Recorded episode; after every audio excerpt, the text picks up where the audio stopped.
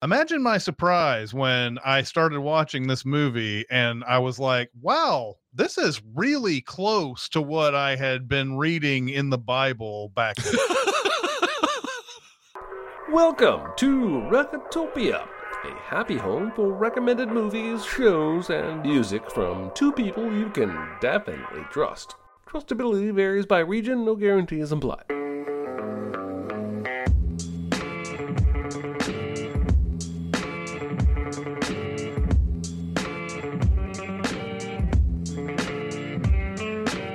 Now, here are your hosts, Chris Atkinson and Jeremy Scott. Tak. Skål. Ved du hvad, Martin, den smager sgu godt, den her. Det er synd, du er så fornuftig. Skål. Det er det faktisk lidt. Men spørgsmålet er, hvad der i virkeligheden er fornuftigt. Okay, kommer der en tese nu? Skal vi høre et eller andet æble for dig nu? Ja, men det, Kom med det er jo ikke mig. Altså, Kom med det. Er jo, det, er jo, det, er jo, det er fordi, der findes en norsk øh, filosof og psykiater. Hello, everybody. Hey! It, what's going on? Uh, it is uh, Recotopia episode 49. And um, today we are going to be doing another round. That is the movie's title, not another round. Like you, Jeremy, last week, I thought it was going to be about golf or blah, blah, blah. um, uh, and uh, anyway, uh, how are you doing today, Jeremy? I'm doing all right. I spoiled uh, a movie for a friend, but he is not angry. So uh, Mhm. I started out the morning feeling bad and guilty, but now I feel uh, I feel much better. I can't wait to talk about this movie. Okay, good, good. Um, all right. Well, uh, do you have any? Uh, oh, yeah. Sorry, sorry, sorry, chat. Hey, how's chat doing today? Chat is out here uh on Twitch and YouTube uh on a Tuesday watching us uh do this live. Um and uh Slab Slab asks me how's my neck. He uh I um I am doing okay. I'm doing okay with my neck. I was playing for what I guess 4 or 5 hours uh last night uh the last of us on our twitch stream that was a lot of fun i'd never played the game before uh so anyway thanks for all y'all who came out to watch me play that last night so Mhm. um anyway do you have any small recommends jeremy It's no big deal. Itty bitty living space. It's so small and light. It's small, it's tiny, it's petite, it's wee. I do. It's almost like I knew you were going to ask me that. Um, Mm, yesterday, in fact, nope, two days ago, in fact, uh, I happened to catch a 1999 movie I hadn't seen since 1999. Uh, but I'm a cheerleader. Um, mm. I think I've heard you I've talk never about seen this. What's that? i've never seen this Oh, okay. I, guess I guess I'm wrong. I thought you had uh, brought it well up. Well, we had they may have you may have caught up in the conversation at one point where we almost got to interview the director of this movie uh, because there was Oh. a anniversary like a 20th anniversary edition or something like that coming out and uh, it didn't it didn't uh, come to fruition but uh, i would have watched it then i just i've never seen it yeah I, I, this is a movie that it's uh, on my list i need to see it It is. Uh, I'll tell you right now. I was shocked to see that it's 49 on Rotten Tomatoes. Um, Hmm. Which was it 49? 42. Oh, it's even worse. That doesn't make any sense to me because if you do a little googling, um, you will see that. And and I am by no means a spokesperson um, for the gay community, but this movie is uh, one that is, from what I read, adored by the gay community. Um, and it's a 6.7 on IMDb, which doesn't really track with the Rotten Tomatoes score. But this is about Yeah. Natasha Lyonne, who is having a Leonaissance right now with uh, Yes, her. Russian Doll series and now this new uh, Rian Johnson show, uh, Poker Face, that's going to be Mhm. on Paramount Plus, Peacock. Well deserved. Natasha Lyonne is awesome. I think everybody sort of understands that Yep. and has finally understood that uh, Yep. after many years. Yes. She is uh, the star of this movie. She's a cheerleader. She's dating a, a jock. Uh, she doesn't like kissing him though, and she ends up Mm. looking at the cheerleader, the other cheerleaders more. And she she loves. This is a dark comedy. She loves Melissa Melissa Etheridge, so her family assumes she's gay and stages an intervention for her uh, and sends her off to a gay conversion camp.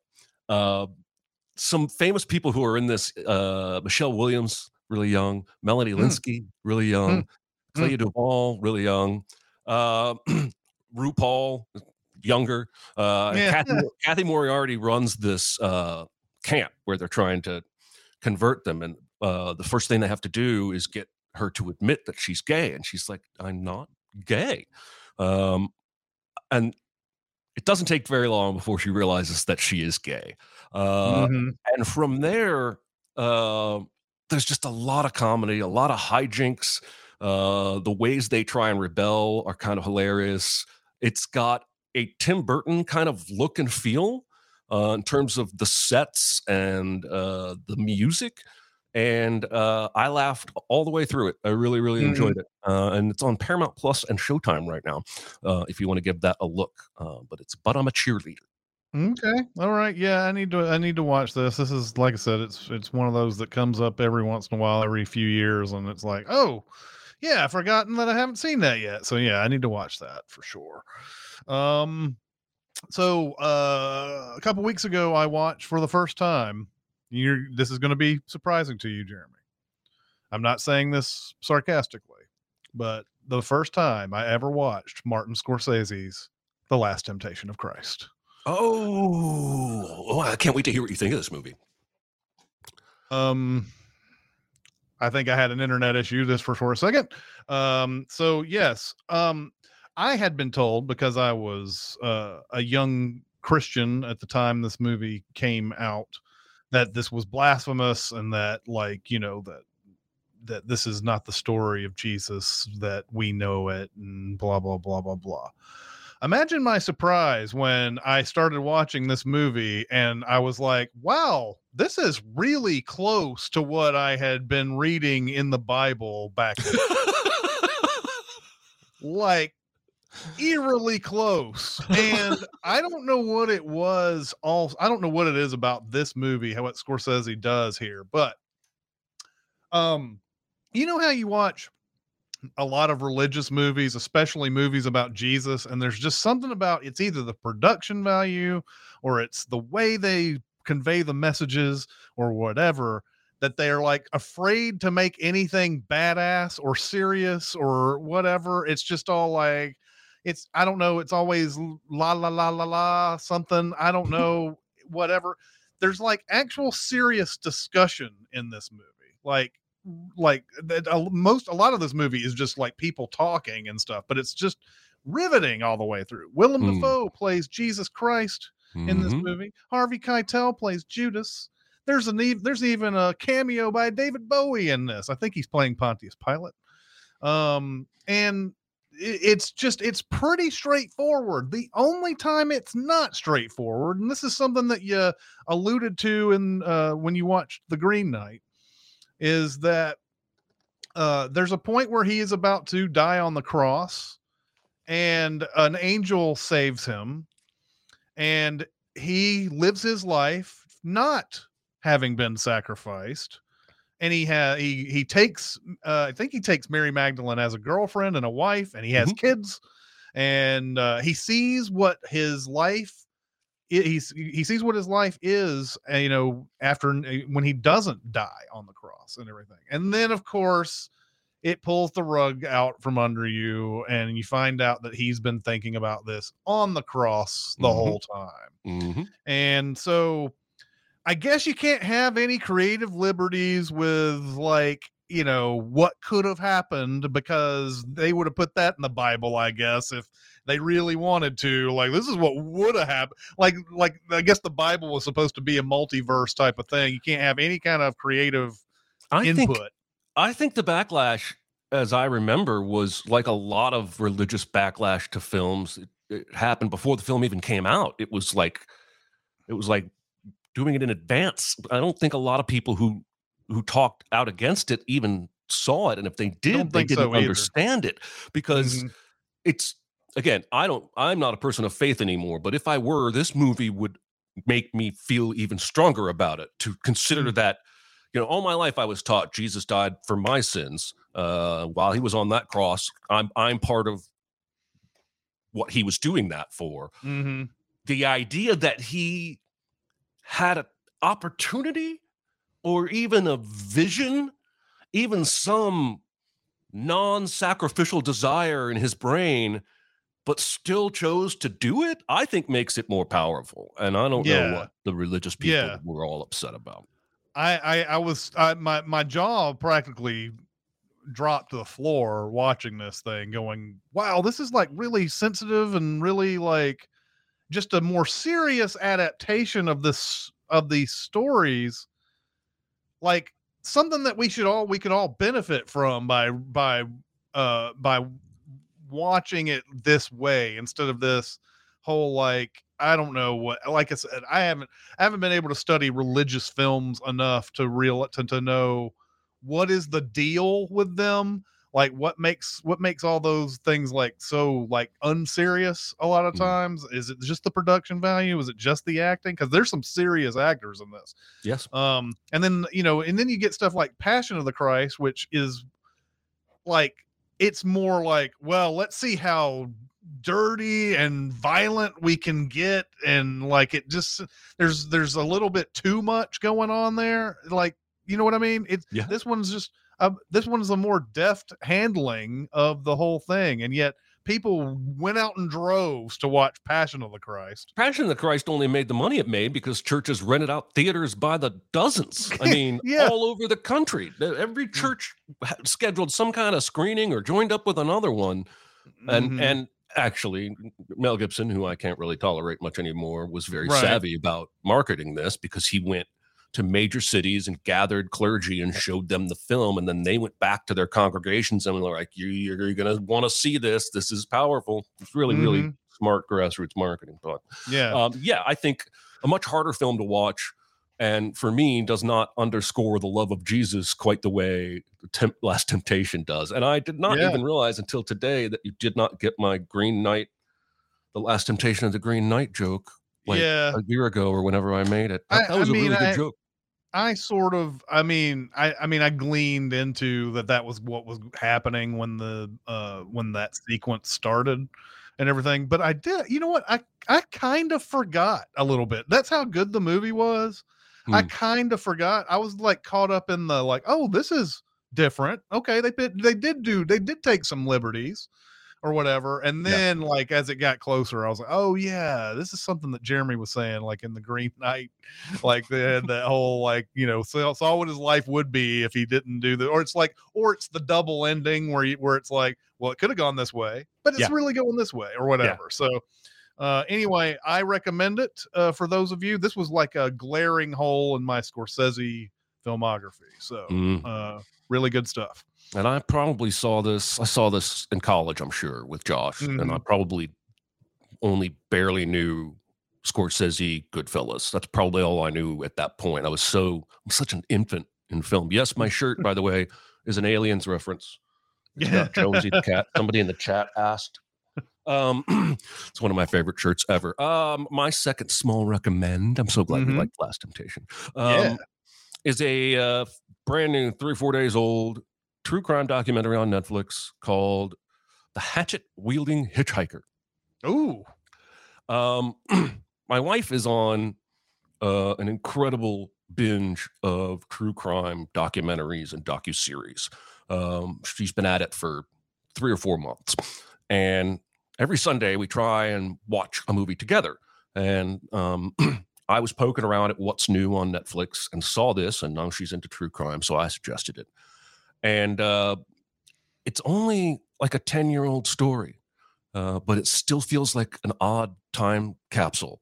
Uh, this guy you see here on the screen, his name is Kai, uh, and he went viral because there was a car accident where a vehicle drove into uh, like a fruit stand or something and hit somebody.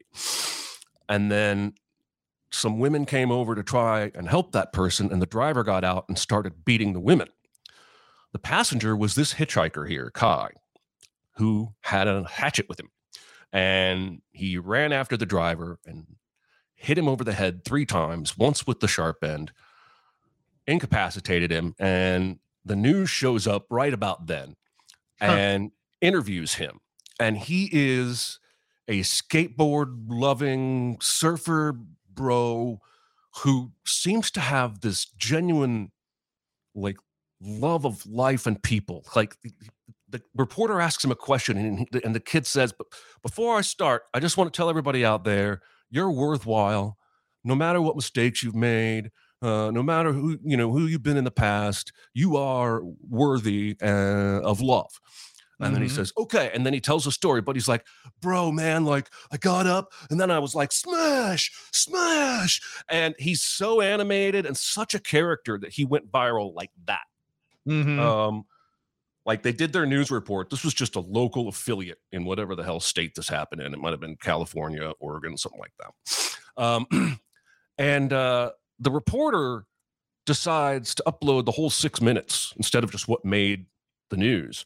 And the next morning, that has half a million views and is racing up. And that's him being viral. Instantly, a whole world is trying to get a hold of this guy and interview him. And only this one local affiliate reporter, who was a sports reporter that was sent out for the first time to cover a, a car accident instead of sports.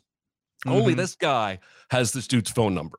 Um, the Jimmy Kimmel show wants him. Uh, the Kardashian producers want to do a, a reality show with him. Um, and as, as, even the description will tell you of uh, this movie, uh, it gets dark. Um, mm. He ends up being arrested for murder. Hmm. Um, mm. And the way the film, it's a pretty good documentary. I'm much more interested in the story uh, than the particular filmmaking here. But I do appreciate how they circle back after we've learned some of the horrible things he's done to the things he said in that first interview. Whatever mistakes you've made, you're worthy of love. And you realize he's talking to himself mm. as much as anyone else. Uh, it's an hour and a half. It's a really bizarre story. Um, and uh, they got to interview a lot of people connected to the story. They did not interview Kai, uh, but they interviewed everybody who came in contact with him.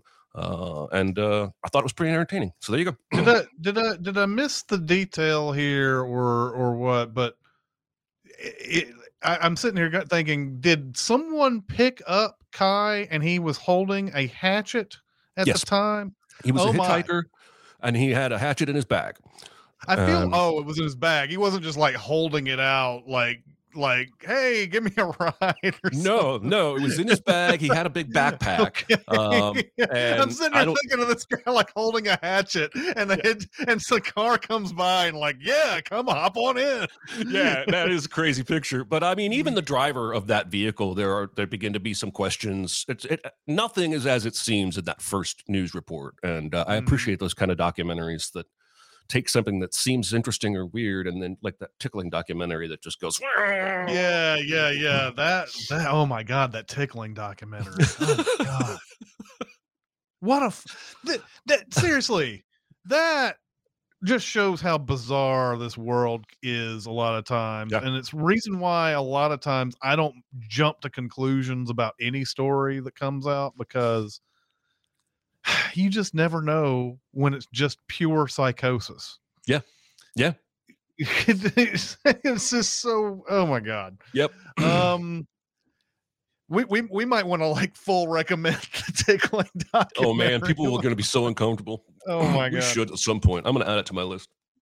Um, all right. So I uh I uh I was looking at the uh, Sight and Sound top whatever it was oh, and yeah. uh, the criterion's got a whole bunch the criterion channel's got a whole bunch of these on on their channel right now and uh, um, one of them is a 1990 iranian film called close up um, and it is uh, a really interesting way to do a biopic slash more heavily documentary than biopic type of thing um, it is about a man who is posing as a famous Iranian filmmaker um, uh, who uh, has found his way into somebody's house and is pretending like he needs their house for his next movie and he's going to put all the people in the family in his movie and everything and uh and that's what we hear right off the bat. There's a reporter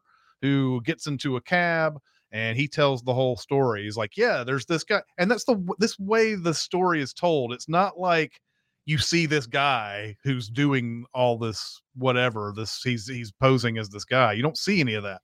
You just see a guy a reporter saying yeah i'm going to go check on on i'm going to check on the story. This guy told me that this stuff's going on. I'm going to check it out. So they arrest the guy and a lot of this movie is this dude in court and it's his actual court like appearance in the movie um uh saying this is what i was planning on doing. This is what i needed this is what i was uh, this is what uh, this is what my goal was. And then the family is like you know he obviously was you know trying to perpetuate a fraud and maybe possibly take money or be a, a, be a burglar of some sort and whatever. But he's not on trial for burglary. He's on trial for impersonating this famous director which i looked up this famous director and this just shows you how freaking sheltered we are sometimes. This guy is like considered like one of the an all-time great and i have never heard of him before. Oh wow. Um and um and so i'm gonna look into uh i'm gonna look into his movies at some point. Um uh let me let me look up this guy's name real quick. Um it is uh his the name is Mohsen Makhmalbaf. Makhmalbaf is his name, and he's a famous Iranian director, and he's done a lot of like stuff. And um, and so like uh the the whole movie is like trial stuff and then there's some like like some sort of like re- reenactments by the people who were in who the by the actual people hmm. in the movie so there's like stuff where it's like shows him on a bus talking to this woman who's a part of this family and he is uh he's he's reading the script from this movie that this guy made and um and uh, the woman's like, "Oh, I really love that movie. It's called The Cyclist or whatever." He's like, "I really love that movie," and he says, "Oh, thank you. I made that movie." And uh, and then he signs the copy of the screenplay and gives it to her, and it starts this big huge fraud. And you go through this whole thing wondering what was the point of all this. There's a lot of there's a lot of like um there's a lot of like you you hear some of his reasons and you're like, okay, that sounds like a perfectly, I mean, not you, nobody would do this. I mean, nobody normal would do this, but that sounds like a perfectly reasonable explanation. But then you're like, is he still, is he still perpetuating a fraud of some sort in court? Is he, is he just, is that, is he just saying that just because? You start learning a lot of details about his life and what might motivate him to do this type of thing and and whatever and the the family's like acceptance of this guy for a while is really interesting too like the like at the when the guy gets arrested this the main uh, the father of the family is like, oh, well, we knew all along that he wasn't that guy, but we just blah blah blah. And I'm like, you knew all along. it's, it's one of those things. It's it's a fascinating movie. It's an hour and a half. Huh. Um, it's got an 8.2 on the IMDb that I think is well well deserved. Uh, uh, it's just it's it's a, just an unusual movie considering how it's done. It's it, it, it at first you're like, I thought this was a biopic, and then you realize, I mean, maybe they just shot it like a documentary, but there's stuff that's documentary and there's stuff that's reenactment with the real people that hmm. make you go, oh, okay, so this is this is real. And by the end of it, the the the real director shows up and has a talk with this guy. Oh my gosh. And everything. So oh my. a lot of fun. I mean, a lot of like like intrigue in all of that. I was very surprised uh, at this movie. I'd never heard of it before, yeah, and uh, and uh, and uh, I recommend it today. All right. mm-hmm. All right. On to the big recommend. The big one. Enjoy all your favorite sports like never before at BetMGM. Sign up using code CHAMPION and receive up to $1,500 back in bonus bets if you don't win your first bet. When you register with BetMGM, you'll get instant access to a variety of parlay selection features, live betting options, and the best daily promotions in the business. And with BetMGM at your fingertips, every play and every game matters more than ever. Remember to use code CHAMPION and receive up to $1,500 back in bonus bets if you don't win your first bet. Place your money line prop, or parlay bets with the king of sportsbooks today. BetMGM and GameSense remind you to play responsibly. See BetMGM.com for terms. 21 plus only, Virginia only. New customer offer, subject to eligibility requirements. Rewards are non withdrawable bonus bets that expire in seven days. Gambling problem? Call 1 800 Gambler. Promotion, promotional offer not available in Washington, D.C. This is your invitation to the intersection of versatility and design. Experience the empowering feeling of the Lexus SUVs and some of the best offers of the year on select models at the Invitation to Lexus sales event now through April 1st. Lease the 2024 RX 350 Premium all-wheel drive for 528 a month for 36 months with $49.99 due at signing. Experience amazing at your Lexus dealer. Call 1-800-USA-LEXUS for important lease offer and pricing details. Not all customers will qualify. Offer in the Lexus Eastern area and it's April 1st, 2024. I'm fine, I'm fine. It's just that you're so big. It's so huge. It's a good rule, but this is bigger than rules. It's bigger on the inside. Is it? I noticed. Yes, the big one. This was uh, this is a 2020 um, movie from Denmark called Another Round, starring mm. Mads Mikkelsen. Mm. Um, and I am very going to be very interested to hear what you think about this movie, Jeremy, because you know you take your chances when you ha- when the you know the other person hasn't seen it, right? Uh, and everything. But I love the intriguing premise of this. Um, it starts off uh, as sort of a an ep- a prologue to this whole thing. Is like a bunch of kids running around. It's called the lake race of some sort or whatever. They drink they have to like run around this course and drink and run around this course and drink more and so on and and you get points off if you vomit and you do all this stuff. So it's like a big thing the lake race and by the end of it some of these kids have gotten on a subway and they handcuff a cop to a to a to a, a railing and uh so the school that uh, has a lot of these kids is like, well, maybe we should have some uh, restrictions about drinking. Maybe maybe we uh, we're too permissive about drinking in this school and in this country mm. and everything. Um, this sort of is, is, is of the way of getting into the school, and four teachers who are friends at the school. One is Martin, played by Mads Mikkelsen uh, and uh, you have you have other guys in here. Uh, what is this? Frank is one of them, I think. Frank is a guy. Um, looking this up real quick. I know this is great radio, folks, and wow, that my the thing that I had up was not there anymore. Uh, uh, so you have you have uh, Martin, Tommy, Nikolai, and Peter are all in there. Uh, Tommy is the like the soccer coach or the football coach, whatever you want to go. Uh, Nikolai is a psychology teacher, um, and uh, and uh, and Peter is a music teacher, and um, uh, they go to uh, Nikolai's 40th birthday, and they are they're having some drinks, and Nikolai brings up a guy by the name of gosh, this is a tough one. This is a tough tough name. Um, it's a it's Finn Finn Skarder, Skarderud, I believe is is is the name. it's a psychologist who's who apparently famously said that people are born with less alcohol content than they should have. Like 0.05 is where you should be at at all times. Apparently, this is a misrepresented quote, by the way.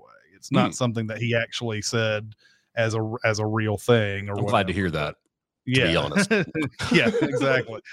um, and so uh apparently it's is it pr- pronounced Nicolaj? You have to spell you do the J and everything. I don't know. I'll do the um uh yeah, you do the J. Yeah, you do. Um uh but we we we're they they say well maybe we should uh try to be to have the just the appropriate amount of alcohol in our systems when we're teaching class now Martin is our sort of our main character. He we see him right off the bat. He has completely burnt out, and mm-hmm. uh, he is he's in a he's in a class talking about something. He's going on this tangent, and one of the students. This is interesting. I wonder if this is common in other places. Like in the United States, this would not be a thing that would happen. I don't think. I don't think but he's on some sort of tangent and he says and and one of the students is like weren't we talking about winston churchill? And he's sitting there talking about western advancement industrialization yeah. Yeah. And uh and uh and he goes yeah yeah let's get back on to churchill uh you know and he starts talking about world war one and churchill. And he's like he's like excuse me what did you say? Did you say world war one and churchill? And he's like yes yes of course because churchill uh, blah blah It's very matter of factly talking about churchill and world war one and the student just up and walks out and um and then that leads to uh, a, a whole bunch of students and parents getting together and saying we can't afford you to be teaching our students when you're you're going to give them C's and C pluses and everything like that, and you're not even teaching the class properly. So he grabs on to this alcohol idea because maybe it'll be that last you know that last hope for him to be like maybe he will be good or whatever um and so they they all start doing this. They all start drinking before uh, they teach their classes, and surprisingly, yes, Martin seems to ha- seems to be a lot more with it. He's like uh, he's he's he's giving he's making the class fun and uh, and um, and so uh, it looks like he's he's turned a corner. And then the guy the psychology teacher he seems like he's he's turned a corner. The guy who's teaching the soccer kids he's like he's found somebody they call him specs and this one. I don't know how it's how it translates in the danish or whatever but but they call him specs and and he's taken that kid under his wing. It's probably it's a it's an arc that's the most heartbreaking of the whole movie for sure um uh but he's taken this kid who's who's like not looked highly uh, upon on this team, not given much of a chance, laughed at a lot. You know, he's got glasses, the poor bastard, and um, and uh, and uh, he's he's trying to trying to give him some confidence. And the music teacher is uh, is is is also seemingly doing better. But then they think maybe we should try to do more than this Mm. which I think is odd, but they're doing it all as a part of an experiment. They think they need to do this like a scholarly way. And uh so so so so that was their first attempt. Let's see what happens when you drink too much. And it starts to become apparent like it becomes a problem when uh these when these guys are coming in a little bit more loaded than usual. They're like running into things, tripping over things, falling over stuff, you know, and their home lives are starting to get a little bit like worse too. Now Martin starts off like almost saving his marriage it looks like for a while. His marriage is kind of in a rut and is on the verge of about to being separated and divorced and everything like that. But his newfound uh uh success with this alcohol and everything has gotten him more confidence and he's doing more things with the family and everything but as he drinks more and more it's becoming it's actually becoming more of a problem than it is uh, something that's helping out and a lot of these guys are finding that uh, the uh, the Nicola Lodge character um, uh, is has a like he has a young wife and like 80 kids it's like a ton of kids i don't it might be only three kids but it feels like 80 Yeah. uh and that's the way that movie is making it and you know he's um and uh and his his marriage starts to get on the rocks as well. Uh and the uh the lonely um the lonely peter guy uh, the lonely tommy guy who's doing all the uh well i guess peter's lonely too. They, they always joking about him not being able to get dates and things like that but Yep. but the but uh, tommy has gotten he takes it to an entirely different level he is obviously depressed and he's going he's veering towards alcoholism i think quicker than anybody on this on this thing. And it's gotten to the point where there are people finding alcohol bottles in the clubhouse and and he's having to say well i don't you know you think you think kids could come in here and do this type of stuff? And it's getting very it's getting very clear to the school that there are uh, teachers or faculty who are drinking and they don't know who it is yet uh, but this all comes to a head when tommy walks in to a, uh teacher uh, meeting of some sort where they're trying to figure out who who's been drinking and he kind of ends up having to take the fall for all of his buddies on this he walks in stumbling drunk Yep. um he gets fired immediately he gets he, he get martin takes him home they have a parting conversation that's really sad It is. tommy says Tommy says you don't you guys don't have to come out here if you don't want to. You don't have to call me. You don't have to do anything. And he's his, his everything about his character has gotten to a really sad point. Uh and and so sad uh it gets to as it gets to the end of this movie, he gets on a boat with his dog and does not even put a life vest on. I think he puts a life vest on the dog and then he goes out into the water and you see all all this stuff like cutting away, cutting away, and it comes back to the boat and just the dog is on the boat. Um, it is a really really sad part of this movie that Yeah. I had forgotten for some reason. I I Mm. I had forgotten from the first time I watched it that that's what happened to him.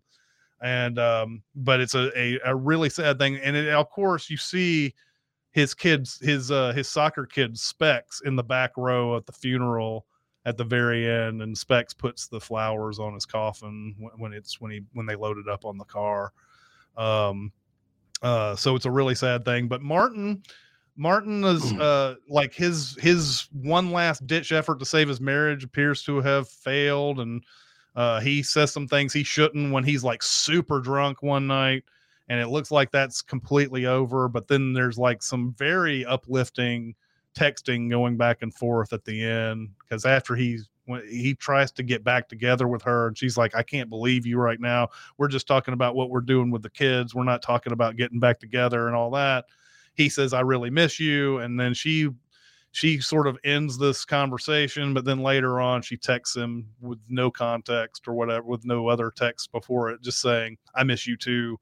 Um and um and then yeah and the and the uh, psychology teacher he gets back with his wife and there's a whole new element apparently to the thing. The music teacher even finds love at the end. So they to do a lot of like like like real positive stuff to uh, to like anchor that horrible tragedy that goes on with the Mm. other guy Mm. um and it has an ending i don't know that i you can i guess you can interpret it in a lot of ways Mm.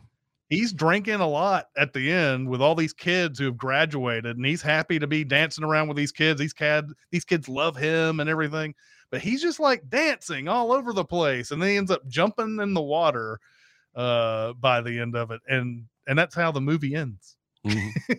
like Mhm. and you have to sort of interpret it as uh is are things really good does he need to like yeah I'm ahead curious if you have a firm opinion on what you believe that ending means. Because I do, and I Googled, and I'm in the minority. Mm, yeah yeah Um, well, uh, before we get to that, um, well, I think it's tragic. I think the ending is tragic. I think Yeah. the ending. I, uh, it appears that most people view it uh, to be uplifting, um, in part because he has refused to do this jazz ballet dancing the entire movie when he's been asked. And in this final scene, he's asked, and he finally not only does it, but embraces it. Mads Mikkelsen was actually a former dancer, uh, Mm. and you can tell in this scene. Um, Mhm. And I, uh, I understand that interpretation completely. I really do. But he, Mhm. he ignores a text from his wife and gets blasted, and Yeah. then jumps into the water where his friend died. yeah And I feel like this is this is it's gonna get him again. Like he, Yeah. he was there, he had his wife. She's texting, I miss you, things are turning around. And he's like, Let me down this entire bottle of champagne and start dancing Right. and jump into the water with my clothes on and my phone in my pocket. Like yeah and I, I feel like the reason I feel like this is tragic is because he has a moment in the middle of the film that broke my heart where they've done two phases of this alcohol experiment. The first phase was 0.05, try and keep yourself Mm. at that. They've got breathalyzers, they've sneaking flasks.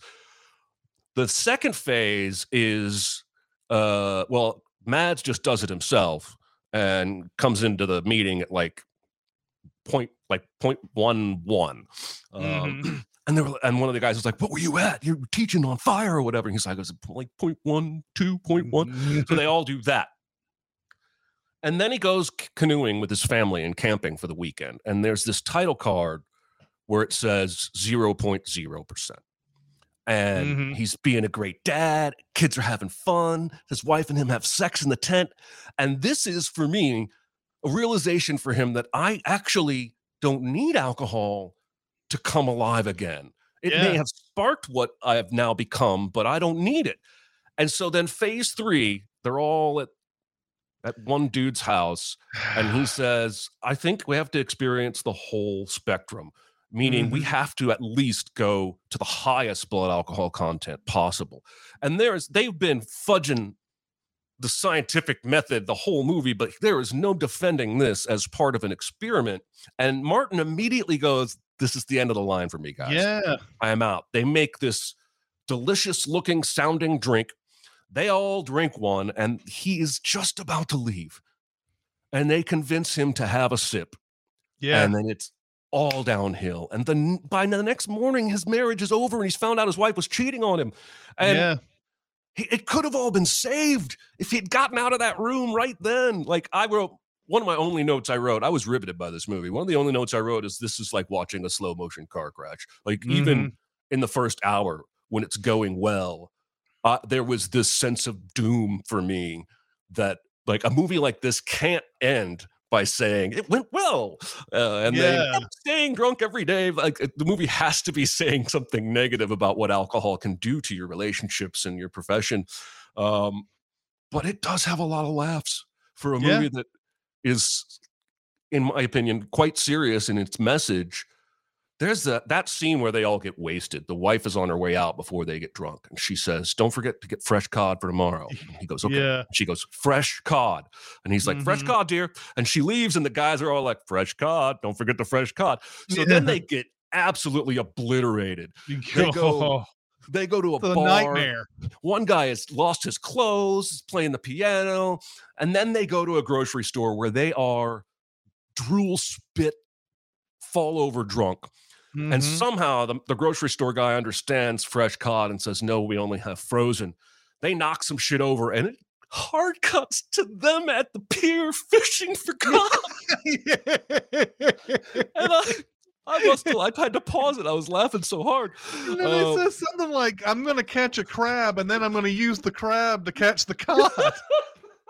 and I mean, if the movie, I think, plays well with the the heavy and the comedic aspects, um, and yeah, I think the end uh, is meant to appear uh, happy and hopeful, but underneath is this sense of foreboding and dread for me. yeah, yeah. eh, So, so you said you read, or you're saying in general you've read before, where you uh, think uh, of an ending one way and everybody thinks the other way. Did you did you read anything about this ending at all? Like, do do people generally think this is a happy ending? Because Most people think this is a happy um, ending. Uh, I'm with you, man. I don't think it is. Um, I, the, there's something about the way this movie, unless the movie is sort of forgetting what it did in the previous, like you, you laid it all out. The reason why I think this is a, a bad ending.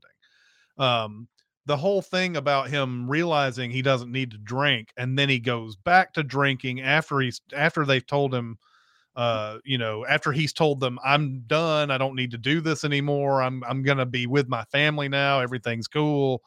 And then when he's getting text now he could have been he could have been already in the throes of drinking alcohol when she did what he was drinking. Yeah he was drinking before the texts came in yes, but it doesn't the text doesn't come in and then he's like oh i need to stop doing this now he goes full on into it after that Mhm. and we could say that it's celebratory all we want to but considering the message of this movie him doing all this dancing and then jumping into the water at the end seems like a bad thing like it seems like he's hasn't learned a lesson there Right. and that in fact he was able to do all of this stuff without consequences uh, it in, the end because she came back to him anyway so like I I I got the same feeling about this. I got this feeling the last time I watched it too, that it Mm. wasn't as a happy, it wasn't as happy as the movie seemed to make it seem like because it's it's giving you this false sense of security with her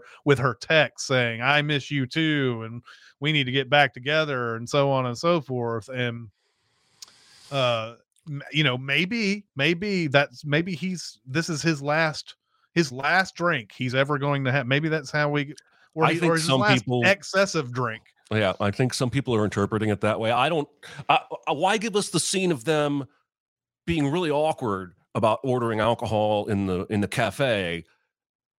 You know, if if and if you're then going to say this is only a celebratory, because once they see the students go by, they can't get out there fast enough, and Mhm.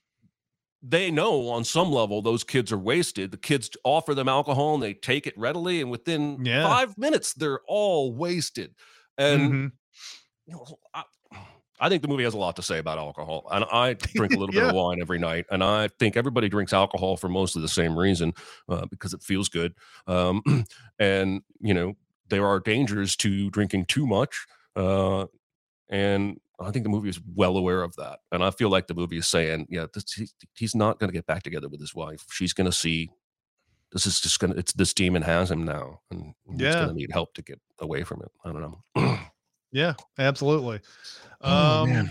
all right. Well, uh, I'm glad that you enjoyed this movie. Uh, you never know when, like I said, when you have the other person hasn't seen it yet, they could interpret a lot of things differently and or just not connect to certain things. I am very happy that you uh connected with this. Okay, so what did you come up with as your double feature for this movie? Be very, very quiet. Secret? What secret? Our dirty little secret. I tell you something I've never told anyone. I really wish I could give you a huge surprise here, because Mhm. for a really long time I wanted to find a movie um, about normal people who do a tiny crime and then get addicted to it and keep doing more crimes and then get busted. Because I felt like that would be a fun parallel, and I couldn't ever find anything that worked perfectly. And I see already Davis said leaving Las Vegas. That was what I settled on for a good while.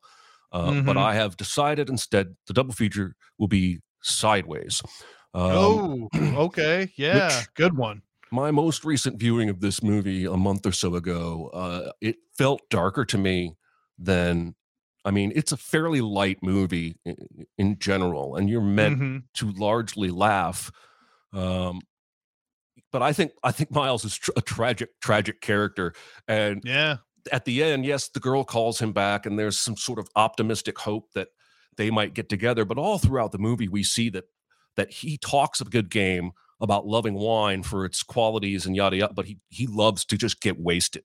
He movie Yeah. opens with him hungover, and his friend knows it.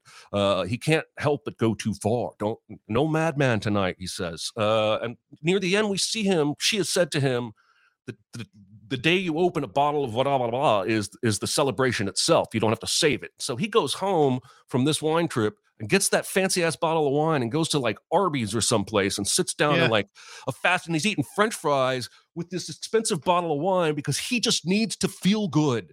He's Mhm. he does not like himself. Um Yeah. I think there are a lot of parallels here, and I really like that there's alcohol uh theme under both uh where the you know the excesses of it you know cause damage they take their toll Mhm. so yeah. uh yeah. i went with sideways I love it. And I And, love uh, the hell out of Sideways too. So yeah, this is a great choice. And uh yeah, uh I think that's a a, a fantastic double feature. One that will leave you uh wondering what to feel by the end out, out of uh, with alcohol because they're both ostensibly comedies with Yes. drama mixed in and um so yeah it's uh leaving las vegas is just straight up depressing drama yeah if he doesn't start that movie with the intention of drinking himself to death that would be a, a double feature for another Right. round uh, but these guys in another round don't don't really get there on purpose um Mhm. anyway um So, what have you chosen for next week's homework? Okay, kids, I am going to go way the F back in time to Ooh. 1949. Holy crap. And I'm going to recommend a movie that my mother showed me and I laughed my ass off as a child. And it's The Inspector General. Oh, Um, okay. I've never seen this. This is Danny Kaye. Um, I'll- I, I think people quote uh, and talk about Court Jester from this same era a lot more often than Inspector General. They're both great. Court Jester's amazing. Uh, but I am happy to, to an extent that you haven't seen this. Um, Danny Kaye is one of the stars of White Christmas. I grew up watching that movie twice, three times a year with my mom. She loved it. She Mhm. loved Danny Kaye. So she started showing me other Danny Kaye movies like Court Jester and Inspector General. This is about a snake oil salesman um, who's an idiot who Mhm. ends up in this town that mistakes him for a government official, the Inspector General Mhm. and it in many ways comes with lots of you know pomp and circumstance and gifts and a fancy room and meals but the townspeople are corrupt and so they're trying to assassinate him and there are several botched assassination attempts um, and then the real inspector general comes to town um, there's comedy music there's uh, john ritter style slapstick stuff um, and I have not seen it in probably 20 years. So it's going to play very new to me. Um, you can watch this movie. I looked this up. You can watch this movie on Plex. You can watch this movie on Philo and Fubo. Some of these feel made up, Google. Mhm, Um, mhm. on the Roku channel with a premium subscription, on Amazon Prime with a regular subscription, uh, or on YouTube with a prime time subscription. It's 1949's The Inspector General musical comedy, and uh, I haven't seen it in a long time. Last time I saw it, I loved it, and I hope I still do, and I hope you guys don't hate it. So Mm. there you go. all right. Um, all right. The Inspector General. That's uh, that's going to be a brand new experience for me, and I can't wait. Uh, All right. Do we have some time for some questions? I think we do. Any questions? Question. Question. I got something to say. I want the truth. I am listening. Uh, I'm gonna skip the first one about cats. Okay. Um, what are some examples of when mediocre is worse than bad? Um, so uh, Ridley Scott's Kingdom of Heaven, uh, the theatrical cut, uh, when you, when you have that kind of a pedigree going into a movie that looks so luscious, and the trailer for Kingdom of Heaven is amazing. Um, and then you go in and you watch it, and you're like, oh, that was okay. That's where it seems like it's worse than bad at that point. Like it would have been fine if it was terrible, but the fact that it's just like almost there, almost good, that's that's where it sucks. And I also put in Ron Howard's The Missing. Ooh. I, I haven't seen that movie since it came out, but that was another one that I felt like was just on the verge. It like had all the had all the ingredients and it just was never outstanding. So uh so that was another one that I thought of in that in that instance. But anyway. Interesting. I uh it's funny that you went with a Ridley Scott movie because I did too. Uh, American Gangster with Russell Crowe and Denzel, which uh, a, a gangster movie from Ridley Scott with Denzel and Russell Crowe should be outstanding or laughably bad. There is no middle ground here, and that's Yeah. exactly what they did. They made it mediocre and Mhm. long. And yeah. uh, I I have only watched that movie once. I've seen pieces of it since then. There's one or two scenes with Denzel that I really like because Denzel's always fun. But uh, yeah. That to me was pretty me- mediocre. I also uh, wrote down Same. Pushing Yeah, I felt Tin. the same way about that movie. Yeah, American Gangster. I felt the same way about. Anyway, sorry to interrupt. No, you're all right. Uh, Pushing Tin was the other one I came up with, which Yeah, yeah, felt like it had an interesting premise, and what we get is, I think, some lazy performances and a, a Mm. wife swap storyline. yeah, and and then we get almost a wedding singer ending in the plane. yeah. It's so and- weird. Yeah, so it was just uh, I would I I can enjoy a movie that's just god awful. I really can if it's god awful in a fun way. But Mhm. mediocre is worse than bad in those two instances. All right, Yeah. here's a interesting question considering they're going to make a sequel. If you wanted to remake Face Off to make it into something vaguely watchable, like Face Off is not already watchable, who would Yeah, you had to- cast in the two had- lead roles? I had to uh when I read this question, I was like, are they saying that the original Face Off isn't watchable, or are they saying if you remade Face Off, Oh, like I see. how would you make it vaguely watchable? I don't know, but I'm gonna tell you how you do. You put in you put in Timothy Olyphant playing the Travolta character. And then you can play Walton Goggins as the Cage character. And uh, so you have a justified reunion. And honestly, again, just like in Face Off, you can probably switch those two characters if you wanted to. But I feel like Olyphant is more of the family man who can play, uh, who can play then then play the slack Cage slash Travolta, who's Mm. inside of Travolta at the end. Uh, but you know during the most of the movie. And then I think Goggins should play the guy who is Nicolas Cage and maybe not going in in a priest outfit and doing all the Nicolas Cageisms that he does at the beginning of that movie. But I could put his own his own like psychology into that character and then become the sensitive person who's inside the wrong body uh through most of the movie. Uh Yeah. you know. So I think I think both could play both probably, but that's the way I saw it. I uh you know, I really don't think Travolta does a Nick Cage once they've switched faces. He just Not does really. He's just evil he's just his usual. Yeah, he's just his, like he's like his broken arrow Travolta. Yeah, the- he's like, uh, Pop's got a brand new bag. Yeah. and I'm like, Cage's character, Castor Troy, never did anything like that in the, in the times that we've seen. Um, so it's funny that you went with a reunion of Justified. I'm going with a, a Hell or High Water reunion because Ben Ooh. Foster has to do the Nick Cage role, and Chris Pine in the Travolta role would give them both Okay. a chance to play the other one's specialty. Uh, but we got to give that opening scene to Ben Foster because I think he could out crazy Nick Cage potentially. he could. Um, so that was that was my suggestion. Do we have any in All the right. chat?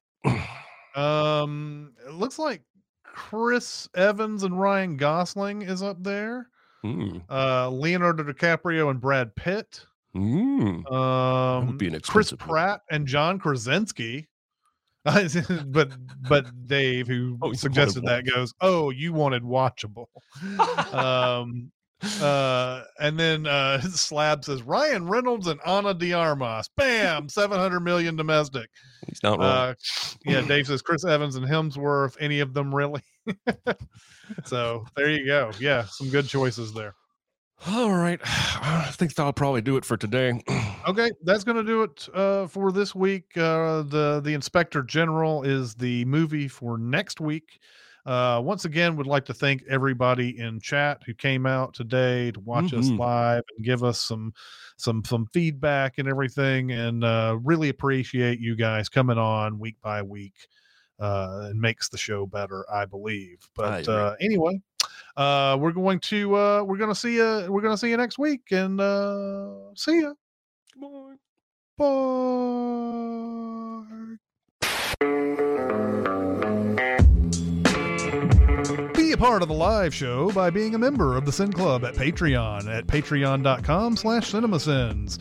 Chat with us on the CinemaSins Discord at discord.gg slash cinemasins or CinemaSins Twitter at cinemasins and email any comments or questions to recotopia at cinemasins.com. That's R-E-C-O-T-O-P-I-A at cinemasins.com.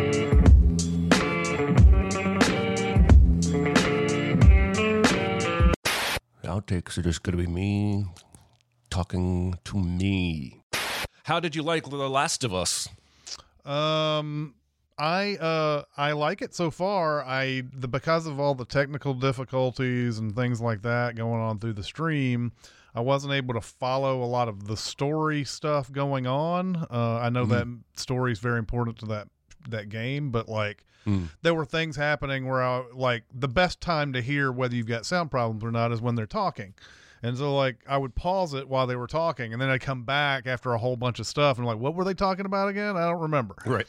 Uh, Yeah. but I, I get the sense that uh, they're smuggling uh, this little girl with vaccine possibilities and that's the basic gist. That is basically correct, yeah. so And um, yeah, this is probably in my, just for me personally. I guess a lot of people are like this, but this is probably the best video game story I think I've ever played. Hmm. Um, and I actually could have enjoyed like uh what's one of those games where it's uh it's a story and there's there's like no action, there's no fighting, you just make choices. Mhm. I I could take this game like that without having to fight any of the zombies. Maybe doing some sneaking Yeah. but um, the story's that strong. The second one is just as good. Mm-hmm. Now I was dying a hundred times in a row, and uh, I was getting I was getting uh, uh, unmercifully uh, uh, taken to task for that because I guess everybody who's ever played this game beat it in one one sitting. I don't know. No, actually, I saw a tweet yesterday of a guy who said, "Is the HBO version of The Last of Us going to have him die a hundred times and then rage quit?" hey, I spoiled um, Glass Onion for Patrick. Oh, Um, really? And I haven't even seen Glass Onion. um, but we we were talking about it. He asked if I'd seen it, and I said no. And he um, shared some thoughts and said, you know, the mystery's kind of boring so far, but uh, it looks pretty. I'm liking it. Uh, and then later on, um, I said, yeah, I haven't seen it, but you know, I already know what happens. He's like, oh, well, I wasn't going to like tell you the who and the done it. Mm. And, and then I said, well, I know blank. Yeah. And he goes, well, I'll I'll let you know when I finish it. And I was oh, like, oh no! Well, he I was thought saying he was, wording it sounded already like he said he had seen it. I mean, I didn't have I didn't have the same reaction when uh, um, co-manager Laura spoiled the Sixth Sense for Yeah, me. yeah. I mean, I wasn't mad, mad. Well, and that's because in the Sixth Sense, it's just it, you're not really ex- you're not in M Night world yet, and you know we don't know what M Night is uh, as a director yet, and you don't know that there's a surprise coming. You just think it's a horror movie. So Yeah. so that surprise is like like you know one of the best things uh, ever and to have somebody spoil it for you before you go in and watch it doesn't ruin that it's a good movie but it does ruin your first ever experience with it which is so Yeah. crucial a lot of times with whatever Yeah. you watch There is one thing about M Night that I really respect, which is that somehow, and it's mostly to do with Glass, from what I understand, he just funds his own movies now. Hmm. He made Glass with his own money, and that movie made bank, Mhm. and he took it all. And then I think he made that old movie that I hate. yeah I, still haven't this- seen that Oh, geez, you're not missing anything. Hmm. Um, but then he's got this cabin knock at the cabin movie. yeah looks interesting. Mhm. Um, and you know, he's made a lot of films that I really like, but I do respect that he kind of Tyler Perryed himself and just became his own studio. yeah Um, even even uh, even Coppola is doing um, this. Is it Coppola? No, well, it is Coppola, but but but it is Coppola. But Aaron on the private chat was like, "Old is good, fight me." Oh my god! Oh my god, Aaron. We will talk later. Oh well, he's using his wine profits to fund this me- megalopolis movie that has Mhm. been his passion project. Yep. And I think that's awesome. Yeah. Uh, to put, I mean, he's probably got way more money than his wine profits, but to put Sure. that much of your own money on the line to bet on yourself, I think is pretty awesome. But also, apparently, that's, that's not surprisingly, it's having all sorts of problems getting made.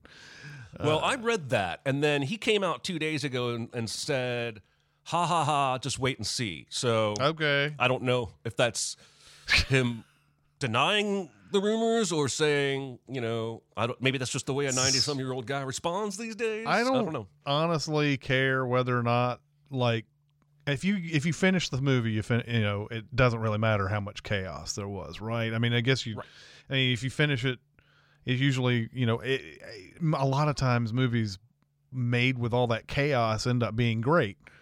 Um, but God, how like you know how frustrating that is probably to like have a bunch of people and you're like we're gonna film for three months, and then suddenly it's like can you add an extra month to that? Yeah. You know, can you add an, can you add another one? It's like it's, it just keeps going and going. That's it. Well, and that Hollywood doesn't schedule that way, that flexibly. I No. mean, most of these people have already lined up other jobs Yep. that they're going to go to. So That's what sort of the eyes wide shut thing was all about. Like there were so many people in there that had to check out because the shoot lasted nearly a whole year and they thought they were only going to be there. Well, some people only thought they were going to be there for a month or something like that, and then it ended up going past. And I think Kubrick told Tom Cruise and Nicole Kidman just don't have anything ready for the next year, and they agreed Wow. to do that.